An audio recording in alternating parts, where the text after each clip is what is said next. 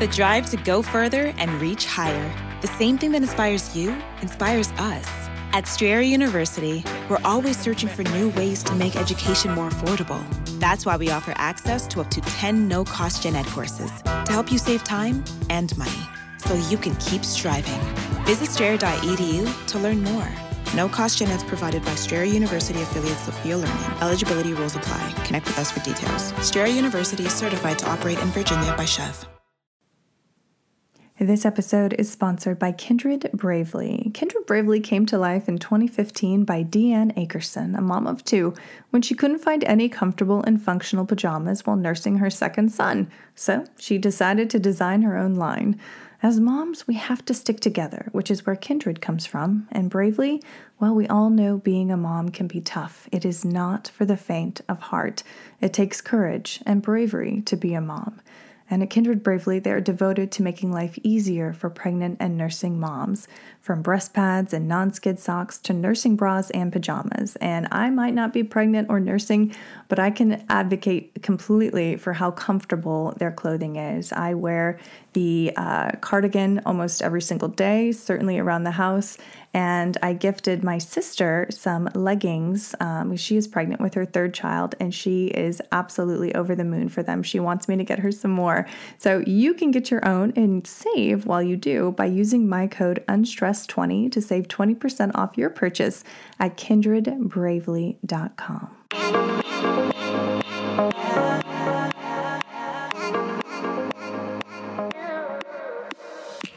You are listening to the Motherhood Unstressed podcast, and I'm your host, Liz Carlisle. Thank you so much for tuning in. I am so glad that you're here as always. And if this is the first time that you've ever tuned in, welcome. I'm so glad that you found the show. And I'm honored to share this conversation with you. I'm speaking with the mother of Marc Andre Leclerc. You might remember him from the 2021 Netflix documentary, The Alpinist, um, which followed his incredible career and tragic death. And something that I got from the documentary, besides everything that he had accomplished, which was truly amazing and incredible, but really what I was focusing on was his mother, Michelle. Um, her name is Michelle Kuipers. Just her energy and the way that she spoke, um, I knew that I wanted to speak to her. I knew that I wanted to glean more of her life experience out and share it with you because I knew that it was valuable. There was something about her. I can't really put my finger on it, but I just knew. And in this conversation, everything that I thought came true. Um, she really shares so much on how to raise empowered and purposeful and victimless adults, which um, I think was just incredible. It was an incredible gift for her to share with us.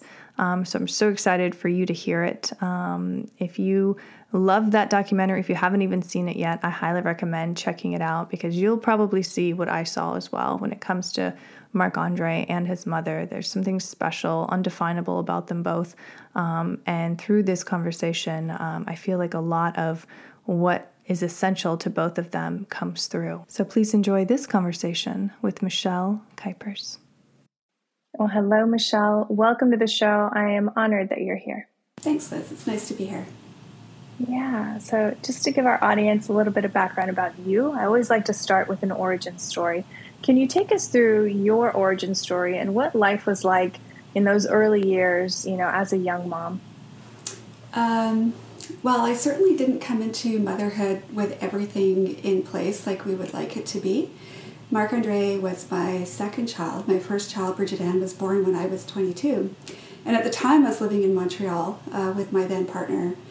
And we were young and um, we were just kind of building a life together. We thought we were on track, but we certainly hit some bumps in the road shortly before she was born. Um, we were in a pretty serious car accident and our business was like wrapped up in that vehicle because he was a traveling sort of electrician to um, uh, he handled signage. It's not trying to struggling for like what did he do exactly? But in that in that that two weeks before she was born we essentially lost our business lost our vehicle. And i was not uh, particularly well following that accident and so we came home from the hospital. I had to go back to the hospital for a week because I was quite sick. So we basically had a new baby and no income, and I was ill. And we were in Montreal, so I was on the other side of the country from my family. So the fallout from that was uh, we eventually, like, we ended up having to go to the food bank for formula. Uh, we got evicted from our apartment, had to find another place, sort of had to start from scratch in a really difficult situation. And when uh, my daughter was two, that's when we moved over to BC for a fresh start. And Marc Andre was born shortly after we moved to BC, and uh, we were basically in this small apartment with a few sticks of furniture. And my husband's work that he had got uh, in BC, he lost his job the same week Marc Andre was born, and that they ran out of work and just said, We don't have any more work for you. Mm-hmm. So there we were with a two year old and a newborn uh, in a new community without any base of family and friends, and he, unemployed.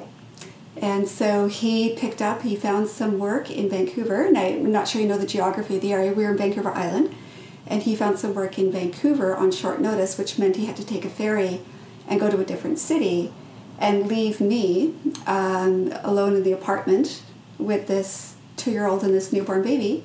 And I was sick. I had, I, I had a sinus infection, which I'd never had before in my life, and uh, figured out really quickly what a sinus infection is. So, you know, I know the the uh, the the title of your podcast is Motherhood Unstressed but I have to say, like my introduction to parenthood was actually quite traumatic, and mm-hmm. it was something that you know I had to come back from as a parent, and and you know not have that take away from my capacity to love and raise my children. God, what what did you do in those early days? Because I feel like so many mothers tuning into this know exactly not your exact story, but know the struggle, know this the fear that all new mothers feel. You know, am I doing enough? Am I being enough? Am I doing a good enough job? Like we've all felt that, and it's deeply scary. What did you do to climb out of that to to get to where you are now? Even you know when when Marc Andre and your daughter were older, what did you do to heal yourself? Well, I think healing is a lifelong process, you know, from the traumas that we experience. And I think one of the central truths to motherhood is, you know, we, we live in this world where we have this expectation of what it's going to look like. We have these books, and now we have like social media, which adds even more layers to it, that essentially says this is what it should look like, this is how it should unfold. These are all the things that you should be doing for your children.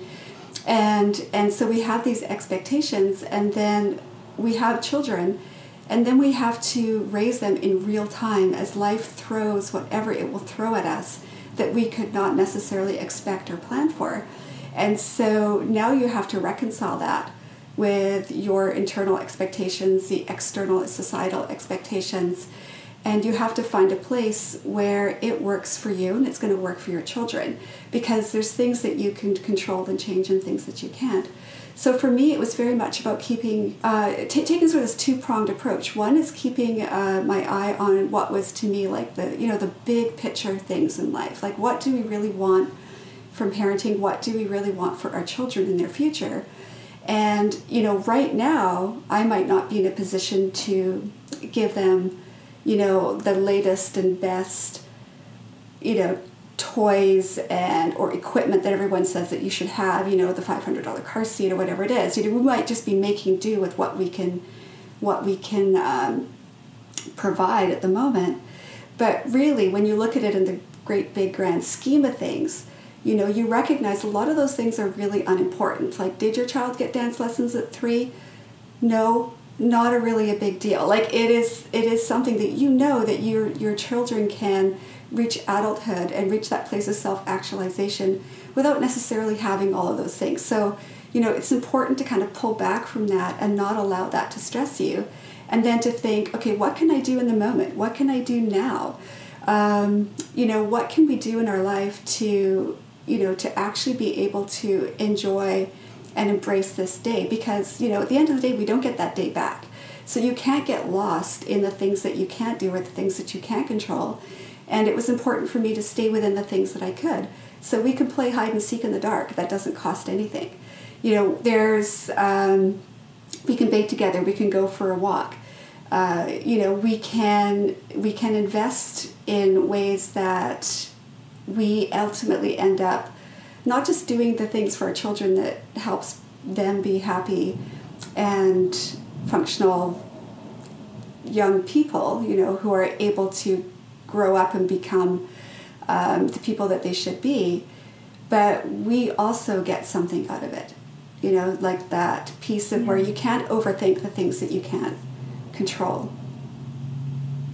Yeah. I mean, did you grow up in a household that that fostered that kind of thinking because I feel like unless you really step back and do the internal work, most people are just on auto drive. You know, they're just plowing through, they're trying to keep up with the Joneses. They're, you know, they're taking all these external cues and thinking, okay, this is my path, yes. this is my story, this is what I need to do. Like how did you how do how are you able to see that so differently and be okay with it and not feel that that pressure that we all put on ourselves? I, I think um, partly it was because I was a child who had a lot of opportunity for self reflection and time to think. I was an only child, which you know was in many ways really disappointing to me. I always wanted siblings, um, but outside of that, I had a lot of freedom.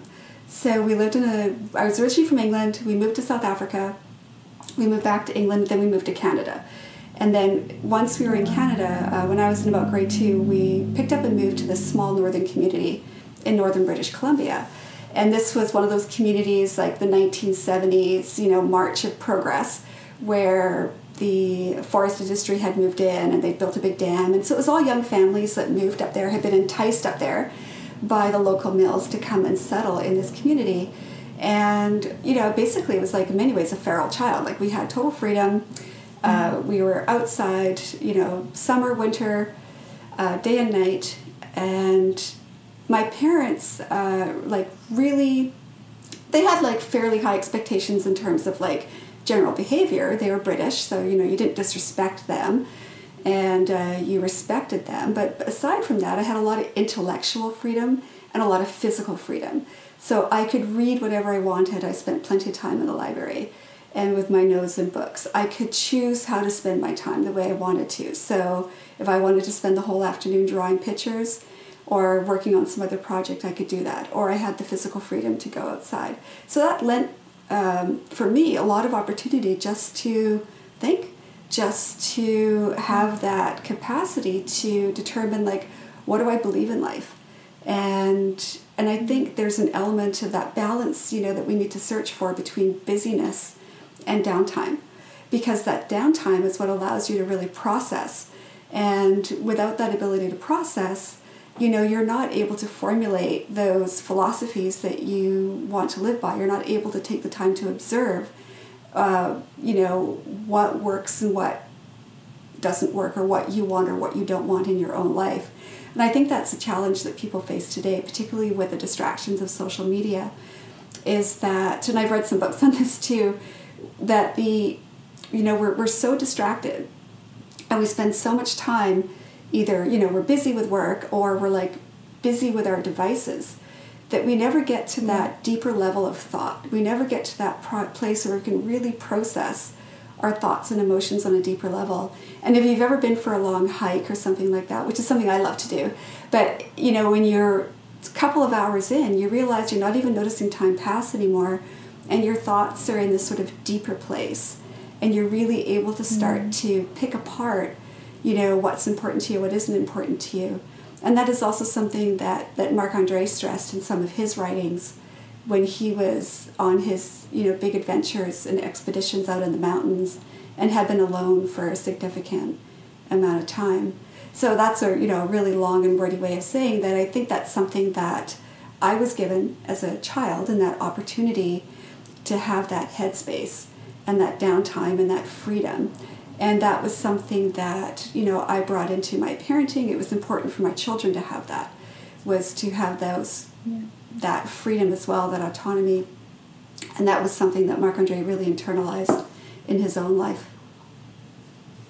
Yeah i mean i, I found out about you and your work and, and marc andre's through the netflix film the alpinist. And i remember this this line you said in it that you know, though we didn't have a lot, I always was able to provide books for him. You know, he always had books and he was a voracious reader. I think that that's so special and, and something that really stuck with me as a mother. You know, I, I, I took your words and I was like, okay, I will always, you know, always have that for my kids.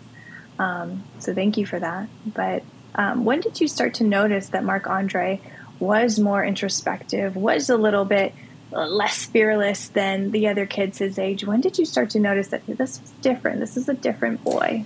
Well, I think I noticed when he came into this world, frankly, like he was born with his eyes wide open and and just wouldn't settle.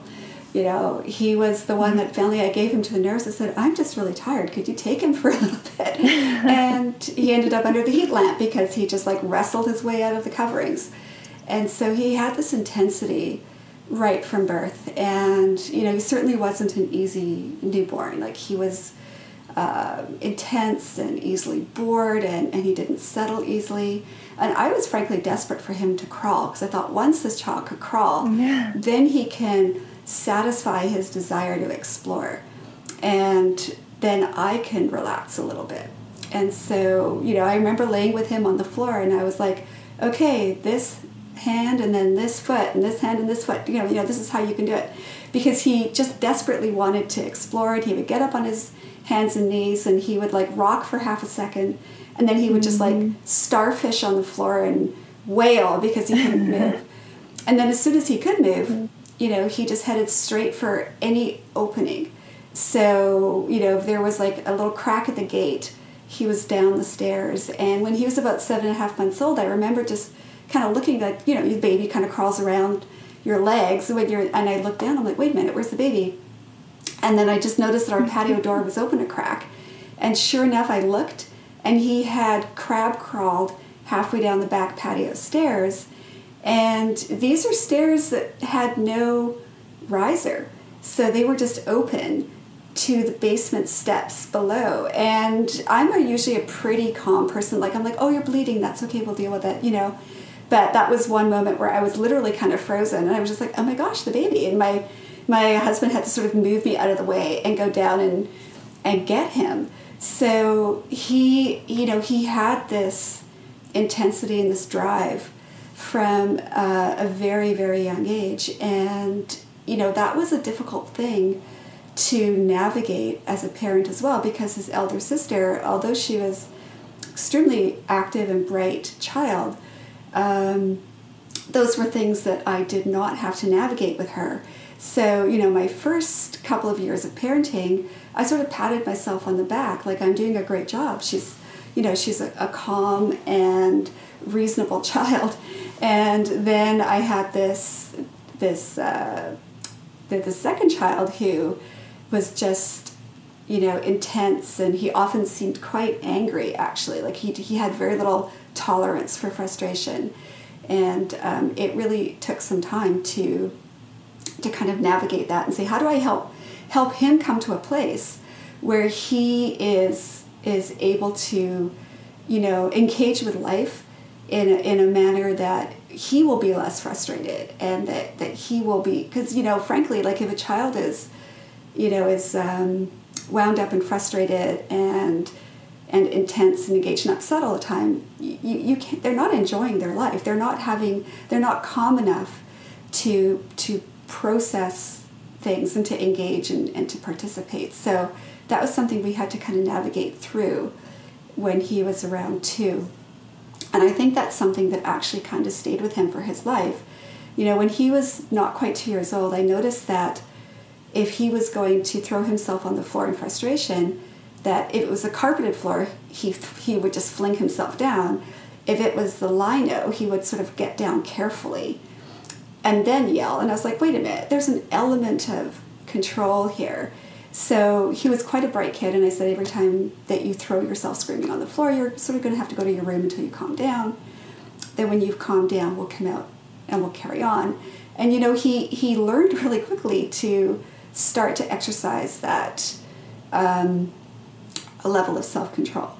And he started to say, you know, I'm feeling frustrated about that, or I'm mad about that, instead of just throwing himself on the floor. And so that was a really good starting point to say, okay, now we can really engage you know in a relationship i can take you out into the world i can read you books we can play games there's all these things that we can do because at least you know he had come to a place of being able to kind of control and channel that energy. And you know of course that's something that developed throughout his entire life but by the time he you know was at where he was in his profession in alpinism that was a huge part of who he was was that capacity like he said in the film to keep it together and carry on no matter how crazy the situation is. And i think that's such an important thing that we need to give our children is the you know that capacity to exercise inter- and internalize resiliency and self-control and self-soothing techniques so that they are not overwhelmed by life and so that they can channel their energy in a positive way to you know to get positive outcomes for themselves I think what you just said is so so important, especially now at this time in history. Could you could you give our listener one key thing that they could do to start expanding their own children's um, ability to process these heavier emotions in real time? Well, that's that's a really loaded and layered thing. I mean, I think everyone's situation is different too. I think for some parents, you know, their situation is maybe. Um, you know, not quite as difficult as others. You know, so you have parents who perhaps they're also dealing with severe financial stresses. Their their job dried up during COVID. And so they're trying to support and help their children, but there's very real financial stressors going on in their own life. There's parents dealing with, um, you know, relationship issues. You know, the pressures of COVID has intensified existing relationship issues. And so, again, they want to support their children, but they also have this really difficult dynamic in the relationship that they're in. You know, and then there's, of course, parents who have children who are are less resilient or they might be somewhere in the spectrum or you know there's there's other things that make that child um, definitely more impacted by what's going on um, there's children who've lost more than other children. So children who are involved in like team sports and activities that where they were always together with their peers saw those activities dry up and go away. Whereas maybe you know if your child was sort of a reader or someone who liked arts and crafts or you know more solitary type pursuits, it was less impactful for them. So I think first you know we need to analyze like you know just because the messaging out there is like this was awful for everyone it's like we need to ask ourselves so was it really awful for me was it really awful for my children mm. and if it really wasn't that bad then one we don't want to communicate to them that oh wow you've just been a terrible two years like if it really wasn't that bad you know we don't yeah. want to generate anxiety you know or a sense of having been robbed of the joy of life if that really didn't happen now if that is happening then i think for sure it needs to be acknowledged but there's also that element of there's things that we can control in life and there's things that we can't. And we spend a lot of time, you know, complaining um, and focusing on things that we can't control and communicating that to our children. You know, we can create this sort of sense of dissatisfaction and this inability to focus on the things that we can control and the things that we can do. And I think, like, I fortunately, so fortunate, did not have to go through a situation like that with my kids in my life you know, this being the only pandemic since the Spanish flu, thank goodness. But, you know, I, I think of all the times in our life where we had a lot of other things that were going on that we couldn't control, like very, very real stressors. And my focus was to what can we do right now? Right? If you can't do this, then what else can you do? You can you can go outside, you can take a nature walk, you can get some books and say, we're gonna with some like I'll give you an example. You know, we would get books from the library for instance, on um, trees, different types of trees and plants. And then we would go for a walk and we would try to notice those and we'd pick a few and then we'd come back and turn that into like nature art or something like that. And that could take up a good chunk of a day just doing that. Um, you know, so I think there's that element of focusing on the things that you can control. And I think of one particularly stressful time in our life when my ex-husband was not working and there was so many stressors like are we going to be able to pay the rent this month? And things that could really um, take away from your ability to to be there to support your children. And i said you know what? $25 this way or that way isn't going to make any big difference to our current situation. So we're going to do something every week that's fun Like it won't be, you know, a great big expensive trip to Disneyland because that's outside of the cards, of course. But, you know, we're going to be intentional about going somewhere and doing something fun once a week. Mm-hmm. And that is going to be our decompression for the week. We all need to decompress, right? And if we don't build that decompression into our into our days and our weeks and our months, then it's just going to continue to build and continue to build, right? And my personal approach to something like if it was the pandemic would be, you know, of course, um, you know, for children having to wear masks in school or not see their friends would be to be super compassionate. Yeah, this is really, really hard. I hear you. It's really hard.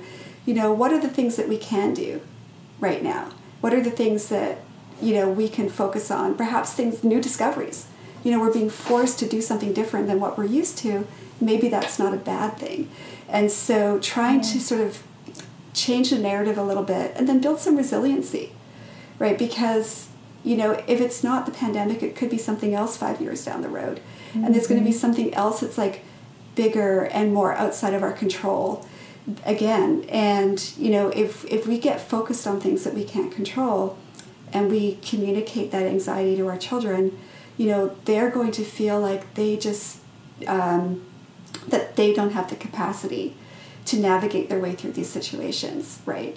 So, yeah, I mean, I think that's, again, a very long answer to what was a short question, but I think it is complex and nuanced. But we really want to bring to it, I think, our, our daily life as a parent or as a mother, things that we that we can do and then have fun doing it. Like I said, it doesn't cost anything to play hide and seek in the dark, and that is so much fun. Um, one of our kids' favorite memories, and this one always really surprised me, was when we did s'mores in the fireplace while watching Meet the Robinsons. You know, and they bring that up every so often. but again, these are things that, you know, doesn't really rely on everything outside of our immediate home and family life being in order for us to do that. This just requires being creative. Yeah.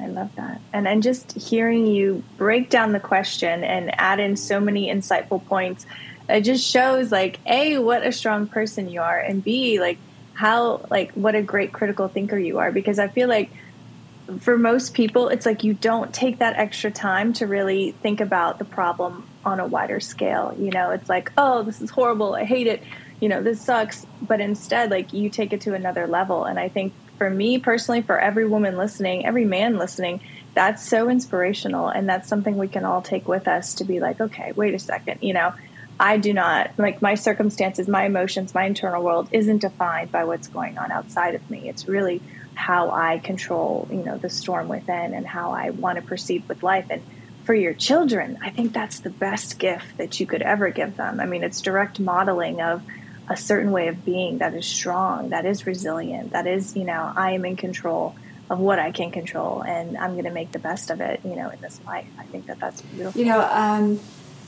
I just saw something that came through my news feed the other day and it was this I don't really watch a lot of TV or America's Got Talent or that kind of thing.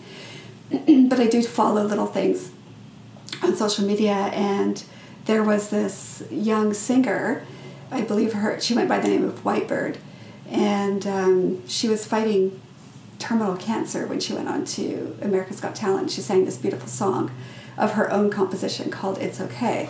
It was just absolutely beautiful.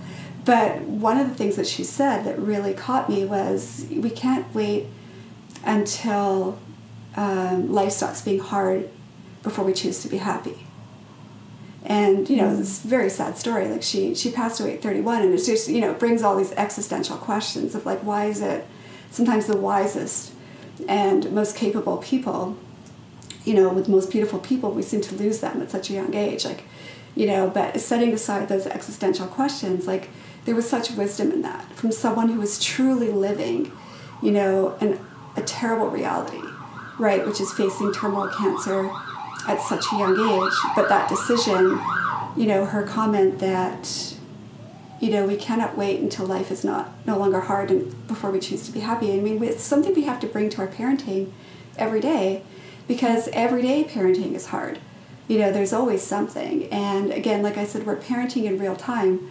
We're parenting while things outside of our control are coming at us, things that the parenting books don't don't mention, right? Things that um, the parenting blogs don't necessarily talk about on social media.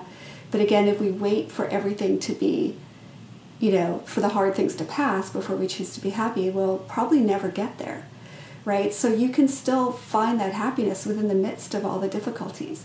You can, you know, be on the floor laughing with your kids over some silly game that you're playing, even if you don't know how you're going to pay the bills, even if they have to wear masks at school, even if, you know, there's things happening in the news that kind of freak you out. You can still have, you know, those moments of happiness. And those are the things that build resiliency in your children, they build memories in your family. And those are the things that you're left with, right? Ultimately, at the end of the day, right? Those are the things that you end up treasuring. Yeah, absolutely.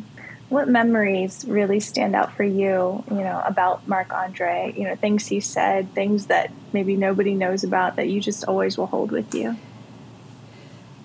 Well, you know, it's really hard with a film that focuses on, you know, 90 minutes of someone's life and is focusing sort of primarily on, you know, his um, his accomplishments as an alpinist. You know, of course, they can't show you the entire person, and he was he had like a he was a highly intellectual person, um, very very bright kid who grad, graduated high school early at 16.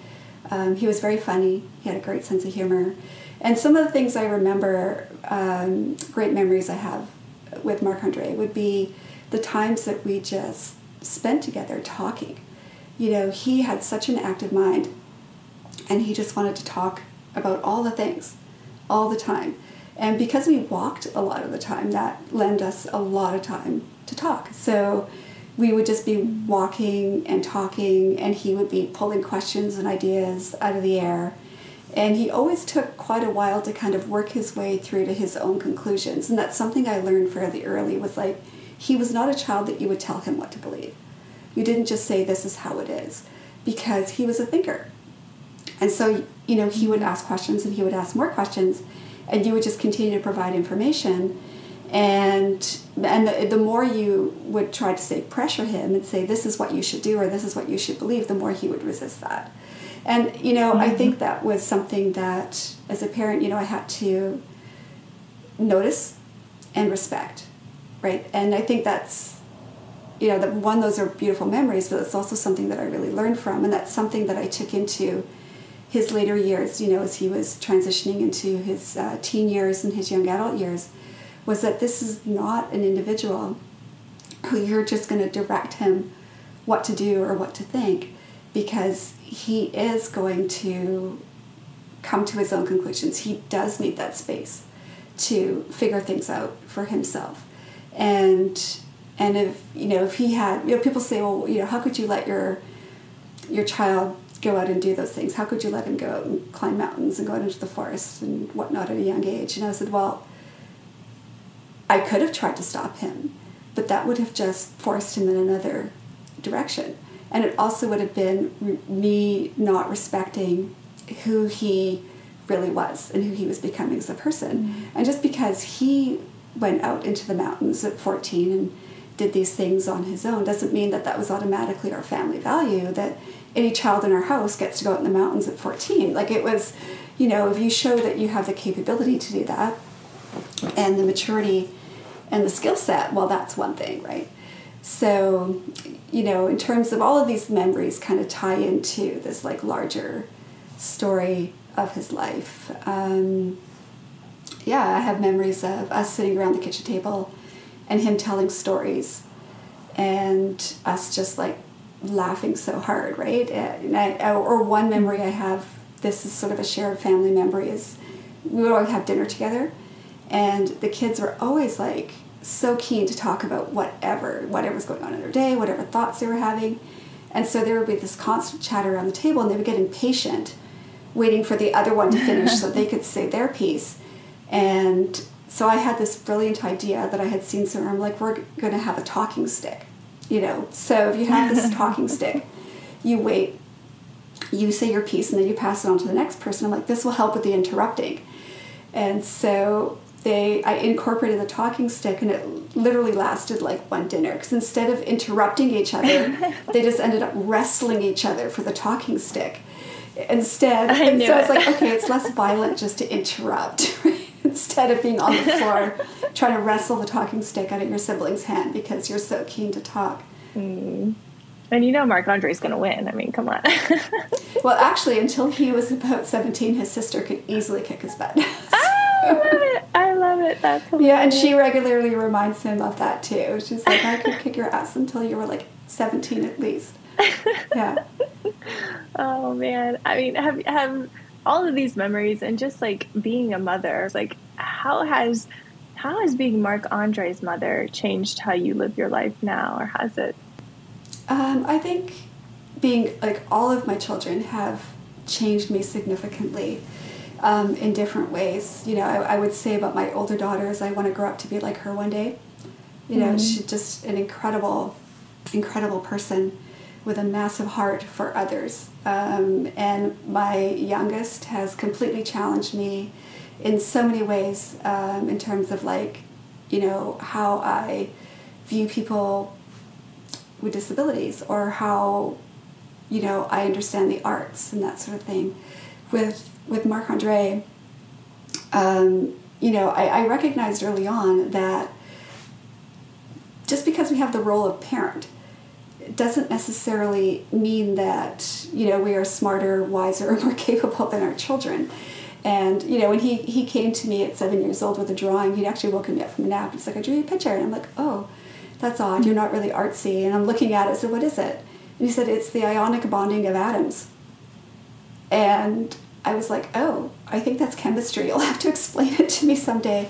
And so one of the things that I learned is that, you know, um, through Marc Andre in particular, that it is okay for our children to, um, what's what I'm looking for, they, they kind of like exceed our abilities or our capacities. Like by the time he was um, 13 or 14 and he had really started to branch out and go into the mountains on these trips, I, I was really honest with him. I said, You're so far beyond my ability mm-hmm. to be a mm. part of this. It's not like, you know, the the hockey mom or the dance mom where you're driving them everywhere and you're kind of controlling controlling it. It's like it was completely outside of my scope to have any part mm-hmm. of it. Mm. And so his dad and I coached him and said, like, this is where you have to make those decisions for yourself. You have to not just follow people into dangerous situations if it doesn't feel right mm-hmm. to you. Um, you know, you have to follow your instincts and you have to understand your own skill set and take responsibility for yourself if you're going to go and do these things with people that we don't even know who they are. I can't tell you if that person that you met on that climbers forum is a safe person to climb with or not. That's a judgment you have to make for yourself. Uh, one of the things I I learned from Marc Andre as well is that, you know, relationship is everything. And, you know, we, if, if I had tried to um, hold on too tight, I would have just pushed him away. Mm-hmm. And so when he went to Patagonia and he was going to be there over Christmas, I was like, that's fine. Like, if we see you in February, we see you in December, that's okay. We just be happy when we see you. And want you to do what you want to do. I never sort of applied the, that pressure around here's all these expectations that we have of you as a family. But really, the flip side of that was he wanted to be with us. So mm-hmm. the last Christmas he was he was with us, he had actually changed all his plans so he could be home, so he could be with us.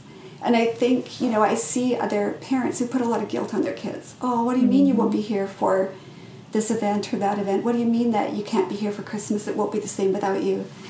And I think that's, you know, that's an unhealthy way to have a relationship with your child, especially as they move into adulthood. You know, um, you want that desire to be with you to come from a really genuine place. And that was something I really learned from Marc Andre was like, you know, we give freedom and we receive love. Like it's, you know, that keeping the range short and tight does not create a relationship. No absolutely not. Oh, I love that. Do you have any lasting words? I mean, that was beautiful right there. Do you have any lasting message that you want the listener to walk away with about Marc Andre's life, about your relationship with him, about anything that you feel called to share? I mean, I think, you know, speaking to any mother out there, I would say, like, it is a heavy, heavy role in so many ways. Like, the expectations of mothers are are so in many ways unreasonable you know people tend to question everything mothers do they don't question everything fathers do they don't question a father who goes to work and their child is being cared for by somebody else or in daycare they don't say how could you go to work and leave your child fathers can do that um, you know when if a, if a child is facing challenges or struggles in life, uh, whatever that might look like, it tends to be the mother who's questioned. You know, not again the father who's questioned. You know, mothers at the same time are also trying to be self self actualized human beings in their own right. You know, they're they they want to have an identity beyond being someone's mother. You know, someone's wife, someone's daughter mm-hmm. as well. That's something what the whole feminist movement has you know worked really hard to to promote that. So I think one of the first things I would say to mothers like, you know, cut yourself some slack, right? Is like, you know, you will never meet everybody's expectations. You could turn yourself inside out, you know, trying to do this, and you will always be facing criticism from someone for not doing something right? So, you know, I think it's important to step back from all those expectations and to cut yourself some slack. And like this is something that I said on one of my recent Instagram posts too. Is like, you know, I was really struggling with the people saying you're such an amazing parent, you're such an amazing parent, because all I could think about was all the things I regret, all the things mm-hmm. I didn't do, all the things that I would do differently. And, you know, that's that was a heavy thing to to wear. Right. And so what you know my, my message was is like if you are that parent who left the sheets in the dryer for a week and your kids slept in the sleeping bag or you napped while they watched daytime tv you know or your four-year-old made chocolate pudding for lunch because you were too sick with your newborn to do it for them then maybe you're an amazing parent. Like being an amazing parent doesn't mean that you do it perfectly and right all the time. It just means you're doing your best. And at the end of the day what you want to come away with is a relationship with your children. Yeah. you know and not having necessarily said that you've checked all these boxes according to what society or other people have determined that you should do so whether your child sleeps in a crib or sleeps next to you whether you breastfeed them or bottle feed them you know whether they eat salad or or not like those are things that you know we can put a lot of pressure on ourselves for, and a lot of people will come in and judge us. But I think that's, if any message I would say is like step back from all of that, just get to know who your children are, and have an authentic relationship with them. Be your authentic self. You know, encourage them to become their authentic selves, and just have that relationship that you will always have those memories. Yeah. Oh, I love that. I love that so much. And you know what you said freedom equals love i think that that's so true and you know you clearly have that with your children and marc andre um, for the listener where can they find out more about you and watch the film well if you want to watch the film i know in the states it's on netflix and in canada it's on prime video michelle thank you so much for your time thank you for sharing your wisdom your personal motherhood story um, you know truly it is an honor to have you here so thank you Thanks for your time too, Liz. It's nice to meet you. You have been listening to the Motherhood Unstressed podcast. Please remember to rate, review, and subscribe to this podcast. Mother's Day is almost here, and you can get her the most beautiful time tested gift around a watch she can wear every day for movement. Whether mom's into classic dress watches, rare and refined ceramics, or tried and true bestsellers, Movement has something she'll love. And right now, you can save big on the best Mother's Day gift ever with up to 50% off site wide during Movement's Mother's Day sale at MVMT.com. Again, that's up to 50% off at MVMT.com.